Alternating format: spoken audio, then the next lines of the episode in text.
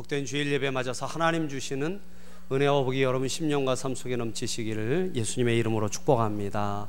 우리 전우자우 성도님들과 함께 인사 나누겠습니다. 우리 밝게 웃으면서 아, 서로를 축복하겠습니다. 하나님이 당신을 사랑하십니다. 하나님이 당신을 축복하십니다.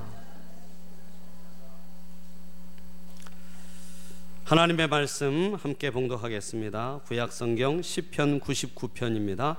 6절로 9절 말씀을 함께 보겠습니다.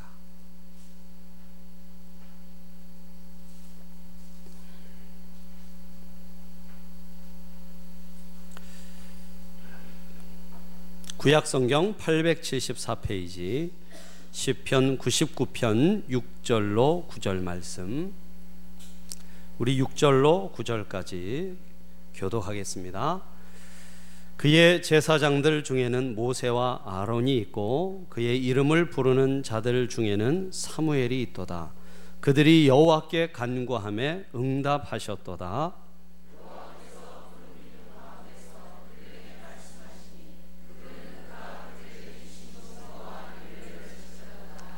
여호와 우리 하나님이여 주께서는 그들에게 응답하셨고 그들의 행한 대로 갚기는 하셨으나 그들을 용서하신 하나님이시니이다.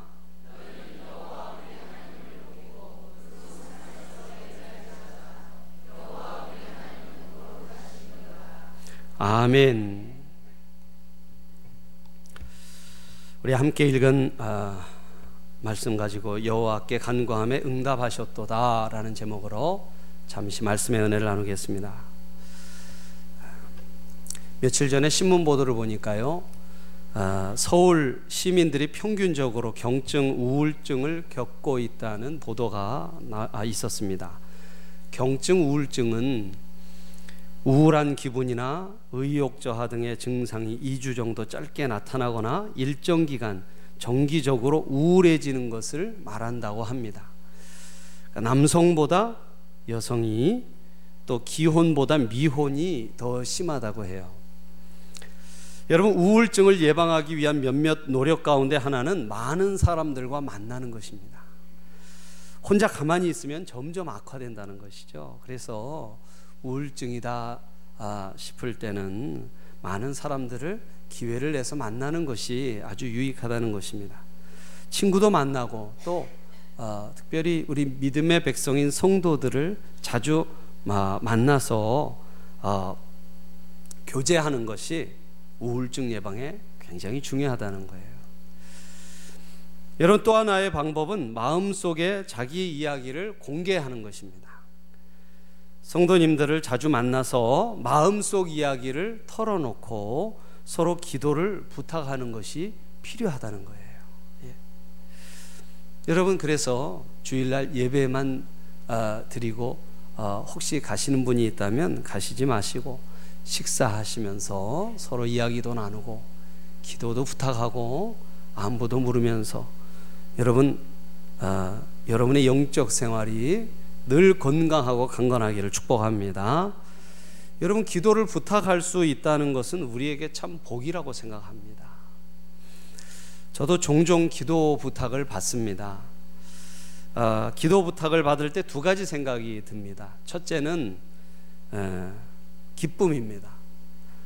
어, 성도들께서 저를 영적으로 신뢰하고 동반자로 여기는 데 대해서 기쁨을 느낍니다. 아, 기도 부탁을 하시고 또 기도해 주기를 간절히 바라는 아, 그 성도님들의 마음이 전해져서 참 기쁩니다. 근데 또 하나는요, 어, 부담감이 있어요 마음속에.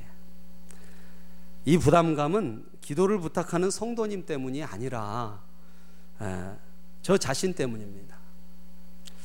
아 내가 영적으로 충만하지 못해서 혹시 이 성도님의 기도가 응답되어지지 않으면 어떨 어쩔까 하는 그런 부담감과 두려움이 예, 마음에 있습니다. 더구나 그분의 사정이 절박할 경우에 이런 마음이 더 심각해져요. 제 부족 때문에 하나님께서 기도에 응답하지 않으실까 아, 아, 두려운 생각들이 들고는 합니다. 아, 그래서 참 어, 기도할 때 새벽 기도의 자리나 기도의 자리에서 더 간절해지는 것 같아요. 여러분 제가 부족하더라도 여러분 하나님은 은혜와 자비와 긍휼이 충만한 분이셔서 능히 여러분의 기도를 들으시고 응답하시는 하나님이신 줄로 믿습니다. 예. 여러분 본문에는 저와 같은 영적 부담을 짊어졌던 사람들의 이야기가 나옵니다. 오늘 6절부터 9절 말씀 우리가 읽었는데요. 6절 다시 한번 읽어보겠습니다. 6절 6절 말씀 함께 읽습니다. 시작.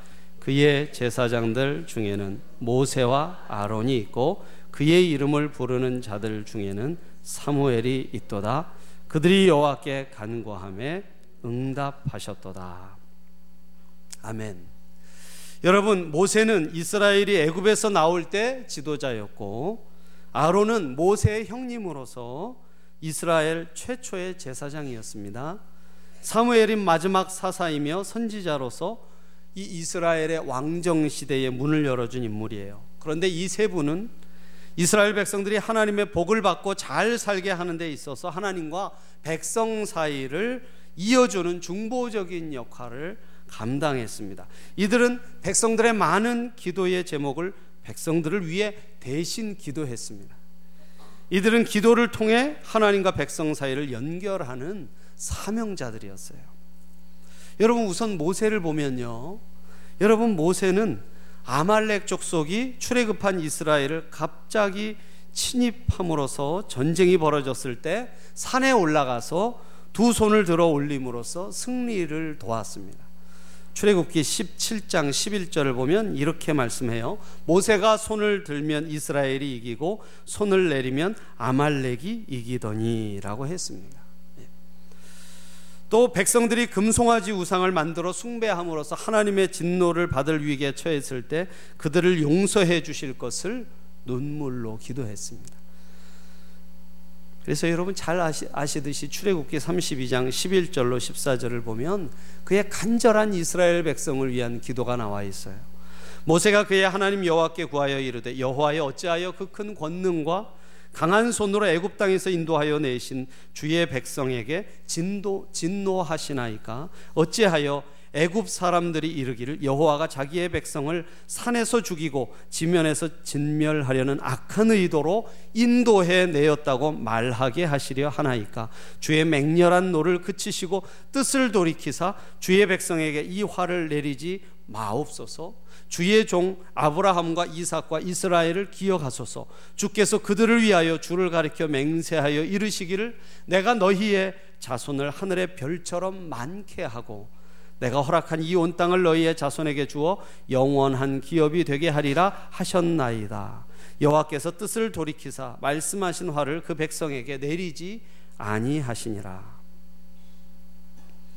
모세가 이스라엘 백성들을 위해 기도한 큰 공이 있었습니다. 아론은 어떻습니까? 여러분 아론은 제사장이었어요. 그렇죠? 그는 죄를 지은 백성이 제사를 드리러 오면 그의 고백을 받고 그가 가져온 제물을 하나님께 드리는 제사를 수행했습니다. 그리고 그에게 용서를 선언했습니다. 그렇게 할 때 하나님께서는 백성의 죄를 용서하셨습니다. 아론은 하나님 앞에서 백성을 위해 용서를 구하는 중간 역할을 한 것입니다. 네. 또 하나님께서는 아론에게 백성을 축복하는 사명을 맡기셨어요. 하나님 대신 이스라엘 백성들을 축복하는 사명. 그래서 여러분 민수기 6장에 보면 23절로 27절에 아론의 그 유명한 그 축도가 나오고 있습니다. 여호와께서 모세에게 말씀하여 이르시되 아론과 그의 아들들에게 말하여 이르기를 너희는 이스라엘 자손을 위하여 이렇게 축복하여 이르되 여호와는 내게 복을 주시고 너를 지키시기를 원하며 여호와는 그의 얼굴을 내게 비추사 은혜 베푸시기를 원하며 여호와는 그 얼굴을 내게로 향하여 드사 평강 주시기를 원하노라 할지니라 하라. 그들은 이같이 내 이름으로 이스라엘 자손에게 축복할지니 내가 그들에게 복을 주리라. 할렐루야. 아론은 백성들에게 하나님의 축복을 운반하는 사명자로 살았어요 여러분 사무엘도 하나님과 이스라엘 백성 사이에서 기도의 중보자 역할을 했습니다. 이스라엘과 블레셋 사이에 전쟁이 벌어졌을 때를 생각해 보세요. 사무엘상 7장 8절 이하를 보면 이스라엘 자손이 사무엘에게 이르되 당신은 우리를 위하여 우리 하나님 여호와께 쉬지 말고 부르짖어 우리를 블레셋 사람들의 손에서 구원하시게 하소서 하니 사무엘이 전 먹는 어린 양 하나를 가져다가 온전한 번제를 여호와께 드리고 이스라엘을 위하여 여호와께 부르짖음에 여호와께서 응답하셨더라. 아멘. 여러분 그렇습니다. 이상에서 보는 것처럼 모세와 아론 그리고 사무엘은 백성들을 위해 하나님께 기도한 분들이었어요. 여러분 그렇다면 이들이 백성들의 기도 제목을 따라 하나님께 기도할 때 하나님께서는 어떻게 하셨을까요? 예. 우리가 앞에서 6절 읽었습니다만 다시 한번 6절을 읽어보겠습니다. 함께 읽습니다. 시작. 그의 제사장들 중에는 모세와 아론이 있고 그의 이름을 부르는 자들 중에는 사무엘이 있도다. 그들이 여호와께 간구함에 응답하셨도다. 할렐루야. 그들이 여호와께 간구함에 응답하셨도다. 여러분 이게 바로 오늘 말씀의 핵심이에요. 하나님께서는 모세와 아론과 사무엘의 기도와 제사 축복이 이루어지도록 응답하셨습니다. 그리해, 그리하여 고난 중에서 건지시고 죄악을 용서하시고 전쟁의 고통에서 백성들을 건지셨어요. 여러분 세상에서 가장 답답한 것 중에 하나가 응답이 없는 것입니다. 여러분 종종 급한 연락을 해야 될 때 전화를 걸고 문자를 보내도 카톡을 보내도 반응이 없을 때 정말 답답하잖아요. 그렇죠? 그렇죠? 예. 그리고 어떤 분들은 참 희한하게 전화를 쓰실 때 예, 이렇게 거는 용도로만 쓰시는 분들이 계세요. 도통 받지를 않으세요. 그래서 급한 연락이 있을 때 이 연락이 안 되면 얼마나 답답한지 모르겠습니다. 여러분, 그러나 하나님께서는 이들에게 불러도 대답 없는 이름이 아니었습니다. 간구함에 응답하셨도다. 이것보다 하나님과 그들 사이의 친근함을 잘 드러내는 표현은 없을 거예요. 이것처럼 우리와 하나님 사이를 돈독하게 이어주는 표현은 없을 것입니다.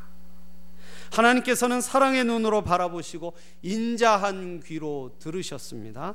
인간의 세계에서 보내는 신호를 수신하셔서 이루어 주시는 복을 받는 사람처럼 행복한 사람은 없을 것입니다. 이들과 하나님의 친밀함은 이것만이 아니었어요. 이분들도 하나님께서 보내시는 신호에 귀를 기울이고 응답했습니다. 자, 7절 말씀 한번 읽어 보겠습니다. 7절 말씀 시작. 여호와께서 구름 기둥 가운데서 그들에게 말씀하시니 그들은 그가 그들에게 주신 증거와 윤례를 지키었도다. 아멘. 모세와 아론, 사무엘은 하나님 말씀에 순종한 분들이었다는 거예요. 여러분, 모세는 호렙산 떨기나무 불꽃 앞에서 사명을 받은 후 비스가산 꼭대기에서 부름을 받기까지 하나님 말씀에 순종했습니다. 마지막에는요. 그토록 사모하던 가나안 땅에 들어가지 못할 것이라는 듣기에 따라서는 너무도 섭섭한 말씀을 들었지만 그 말씀까지도 원망하지 않고 기꺼이 순종했어요. 비스가산 꼭대기에서 장차 이스라엘이 살게 될 가나안 땅을 담담히 바라보는 모세의 모습은 기도하여 응답을 받을 때 모세의 모습보다 훨씬 더 위대합니다.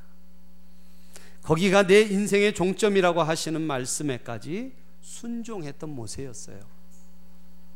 아론도 실수가 많았지만 호르산에서 부름을 받기까지 제사장으로 순종했습니다. 함께 제사장 일을 맡았던 두 아들 나답과 아비후가 하나님께 다른 불을 드렸어요. 그러다가 이 두 아들이 제사들이 다 죽어버렸습니다. 얼마나 기가 막힌 일이에요. 그럼에도 그는 하나님을 원망하여 제사장직을 내던지고 나간 것이 아니라 묵묵히 마지막까지 사명에 순종했습니다. 사무엘은 어려서부터 성막에서 자라면서 철저히 하나님 말씀대로 살아간 분이었어요.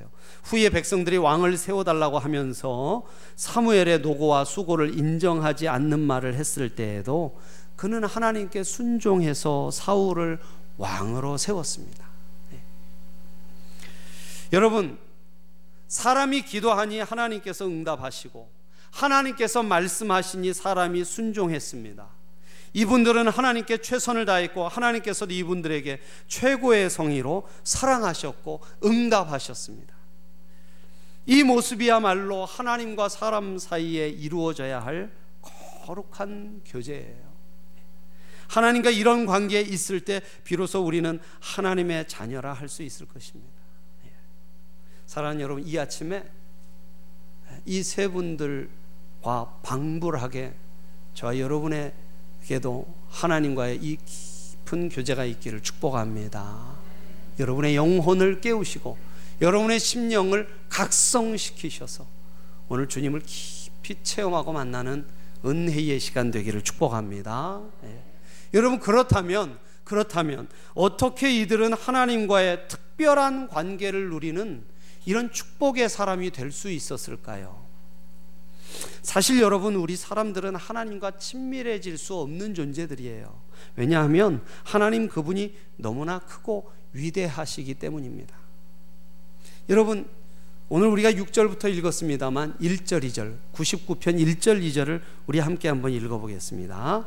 1절 2절 시작 여호와께서 다스리시니 만민이 떨 것이요 여호와께서 그룹 사이에 좌정하시니 땅이 흔들릴 것이로다. 시온에 계시는 여호와는 위대하시고 모든 민족보다 높으시도다. 아멘. 하나님께서는 가장 높고 위대하세요. 그런데 여러분 이곳에 비해서요 우리의 삶의 모습은 얼마나 초라한지 모르겠습니다. 여러분 어, 아까 대표기도 우리 집사님께서 해주셨듯이 우리가 비전과 충성을 다짐하며 새해를 열었는데 뭐 하나님 앞에 그렇게 해드린 것도 없고 하나님이 우리에게 부탁한 것 그렇게 별로 이루지도 못했는데 벌써 11월이 됐어요. 네. 추운 겨울이 다가와서 마음이 무겁기도 하지만 또 한편 아, 하나님 뜻대로 하나님 사명 제대로 감당하지도 못하고 또 한 해가 가는구나 생각하니 참 마음이 무겁습니다. 예. 여러분 모세와 아론과 사무엘도 마찬가지예요. 모세와 아론과 사무엘이 훌륭하기는 하지만 그분들도 완벽하지는 않았습니다. 여러분 모세는요 혈기가 있었어요. 그렇죠. 예. 근데 하나님의 붙들, 하나님 앞에 붙들려 사명자로 살아가면서도 이 혈기를 완전히 버리지 못해서 무리바 물가에서 분노를 드러내서 하나님의 영광을 가린 적이 있었어요. 아론은 어떻습니까? 여러분 아론은요 모세가 시내산에 올라갔을 때 백성들과 함께 금송아지 우상을 만든 치명적인 죄가 있었어요. 주동이 돼서 백성들의 금부치를 모아서 우상을 만들었던 사람이 바로 아론이었습니다. 사실은 어떻게 하나님의 제사장이 될 수 있겠어요? 이런 치명적인 죄가 있는데. 사무엘은 자녀 교육에 실패했습니다. 그래서 여러분 사무엘은 훌륭했지만 사무엘의 자녀들은 이 선지자로서 사사로서의 사명에 실패했어요. 그래서 백성들의 원망이 굉장히 많았습니다.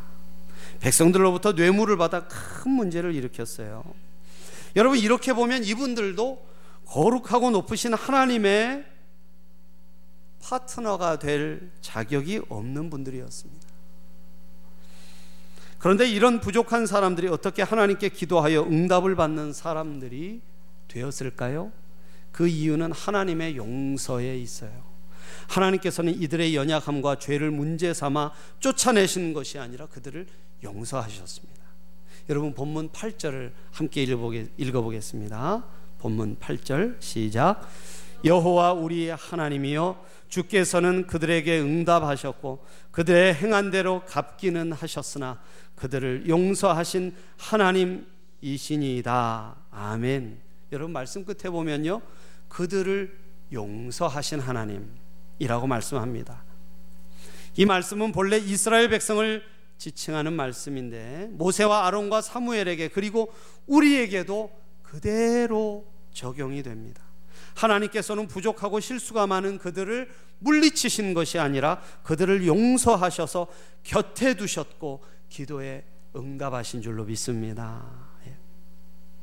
여러분 앞에서 제가 기도 부탁을 받을 때 제가 느끼는 부끄러움과 두려움에 대해 말씀을 드렸습니다마는 그럼에도 불구하고 여전히 저는 기도 부탁을 받고 기도를 드리고 있습니다.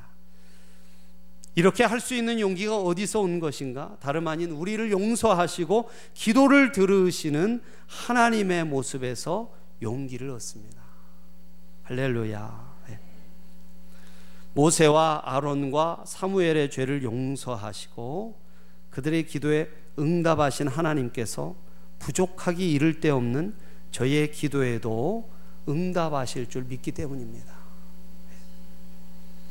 이 용기를 근거로 저는 기도 부탁을 받을 때 내 기도는 들으시지 않을 게 뻔하니 성도님 말씀을 못 들은 걸로 하겠습니다. 그렇게 하지 않고 그렇게 하지 않고 기꺼이 성도님들의 기도 부탁을 받아 기도하고 있습니다.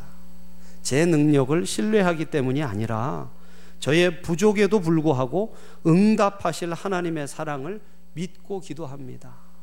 할렐루야. 이것이 우리가 받은 최고의 복이 아닐까요? 엄청난 복이 아닐까요? 예. 여러분 지난주는 종교 개혁 주일이었습니다. 종교 개혁을 기념하는 주일이었습니다. 여러분 종교 개혁이 도대체 뭘까요? 사실 우리가 역사를 잘 모르면 종교 개혁의 의미가 무엇인지 또 우리 개신교와 카톨릭이 뭐가 다른지 잘 모릅니다. 그런데 여러분 이 종교 개혁을 통해 중세 카톨릭과 우리 프로테스탄트라고 하는 개신교와의 사이는 건널 수 없는 큰 차이가 생겼어요. 중세 시대에 널리 퍼진 핵심적인 교리는 뭐였냐면 인간의 공로주의였어요. 인간의 공로주의. 여러분 카톨릭은 믿음으로만 구원받지 않습니다. 예. 믿음과 함께 또 뭐가 필요해요? 공덕이 필요하대요. 공덕. 행위. 행위가 필요하다고 합니다. 믿음도 있어야겠지만 선한 행위를 통해서 구원받는다고 그렇게 가르쳐요. 근데 여러분 한번 잘 생각해 보세요. 믿음과 공덕. 여러분 계속 이 믿음과 공덕 두 가지를 추구하다 보면 어떤 게 더 중요하게 될까요? 믿음이 더 중요하게 생각되십니까? 아니면 공덕이 더 중요하게 생각되십니까? 아침부터 너무 어려운 질문을 제가 드렸네. 여러분, 믿음을 추구하는 것, 공덕을 추구하는 것, 여러분 어느 게 더 쉬울까요? 예, 정말 헷갈리시나 봐요. 여러분, 우리는 믿음이 쉬워요. 그렇죠. 근데 여러분, 계속 공덕도 필요하다고 생각하고 선한 행위를 하다 보면 선한 행위가 더 쉽습니다. 예? 여러분, 믿음은요, 내가 가질 수 없어요. 하나님이 은혜로 주시는 것인 줄로 믿습니다.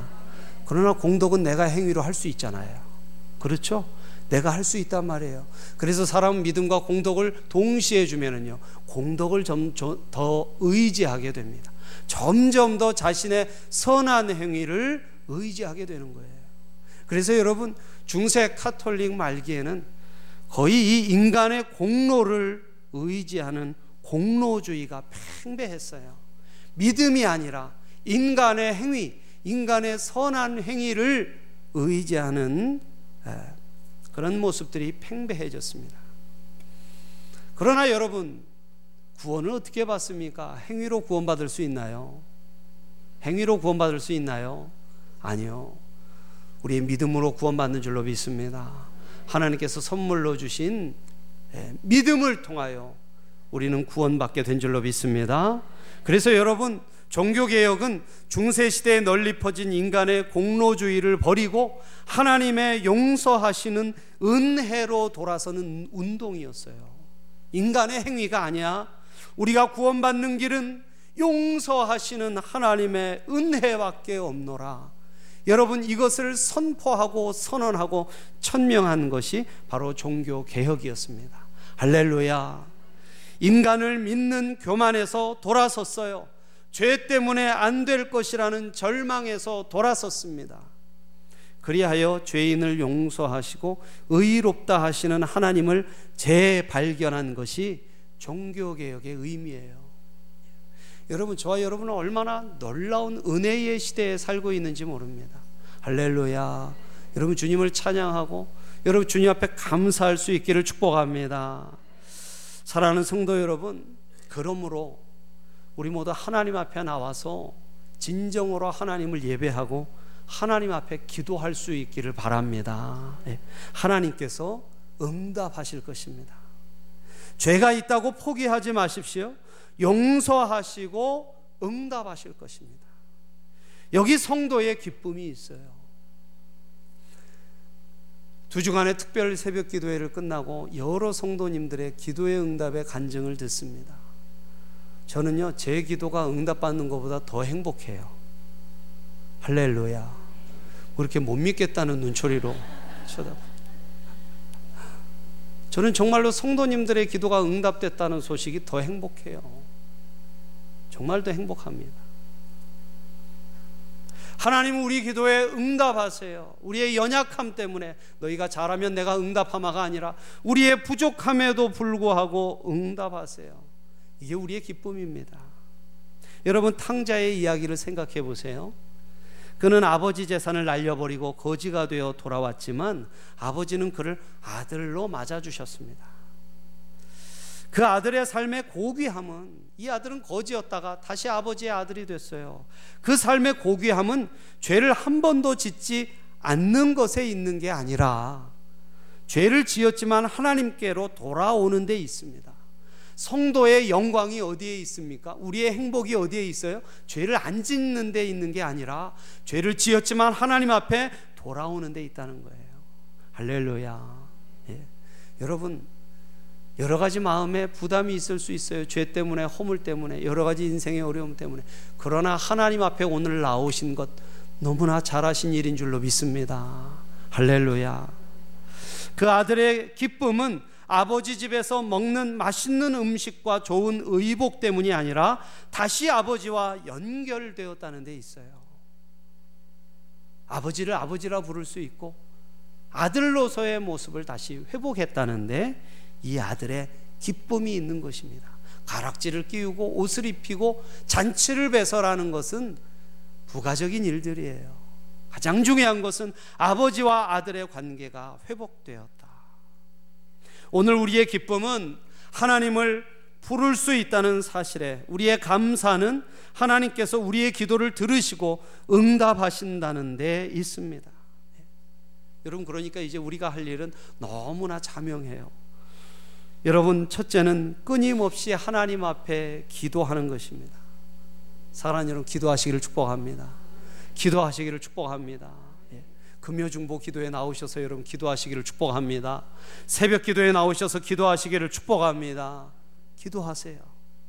두 번째는 우리처럼 보잘것없는 이들의 기도를 들으시는 우리 사랑이 많으시고 자비하신 하나님을 송축하고 예배하는 것입니다. 여러분 오늘 본문 구절을 다 같이 함께 읽겠습니다. 본문 구절 시작. 너희는 여호와 우리 하나님을 높이고 그 성산에서 예배할지어다. 여호와 우리 하나님은 거룩하심이로다. 아멘. 여러분 이 시편 99편의 결론처럼 우리가 할 일은 바로 이거예요. 하나님을 송축하고 예배하고 끊임없이 기도하는 것. 사랑하는 성도 여러분, 하나님 앞에 나오셔서 기도하십시오. 그리고 응답을 받으십시오. 그분을 높, 이십시오 찬양하고 경배하십시오. 그렇게 하여 하나님의 내미신 사랑의 손과 우리의 올려진 두 손이 연결되어 하나님의 체온을 느낄 수 있을 때 비로소 우리는 하나님의 자녀가 되는 것입니다. 기도의 자리, 예배의 자리마다 잔잔하지만 깊이 스며드는 하나님의 은혜가 여러분의 심령과 삶 속에 충만하시기를 예수님의 이름으로 축복합니다. 축복합니다. 기도하겠습니다. 우리 시간 말씀 생각하며 한번 기도하기 원합니다. 여호와께 간구함에 응답하셨도다. 여러분 이것이 우리 성도들의 기쁨이에요. 하나님 오늘 아버지와 아들의 모습으로 만나게 하시고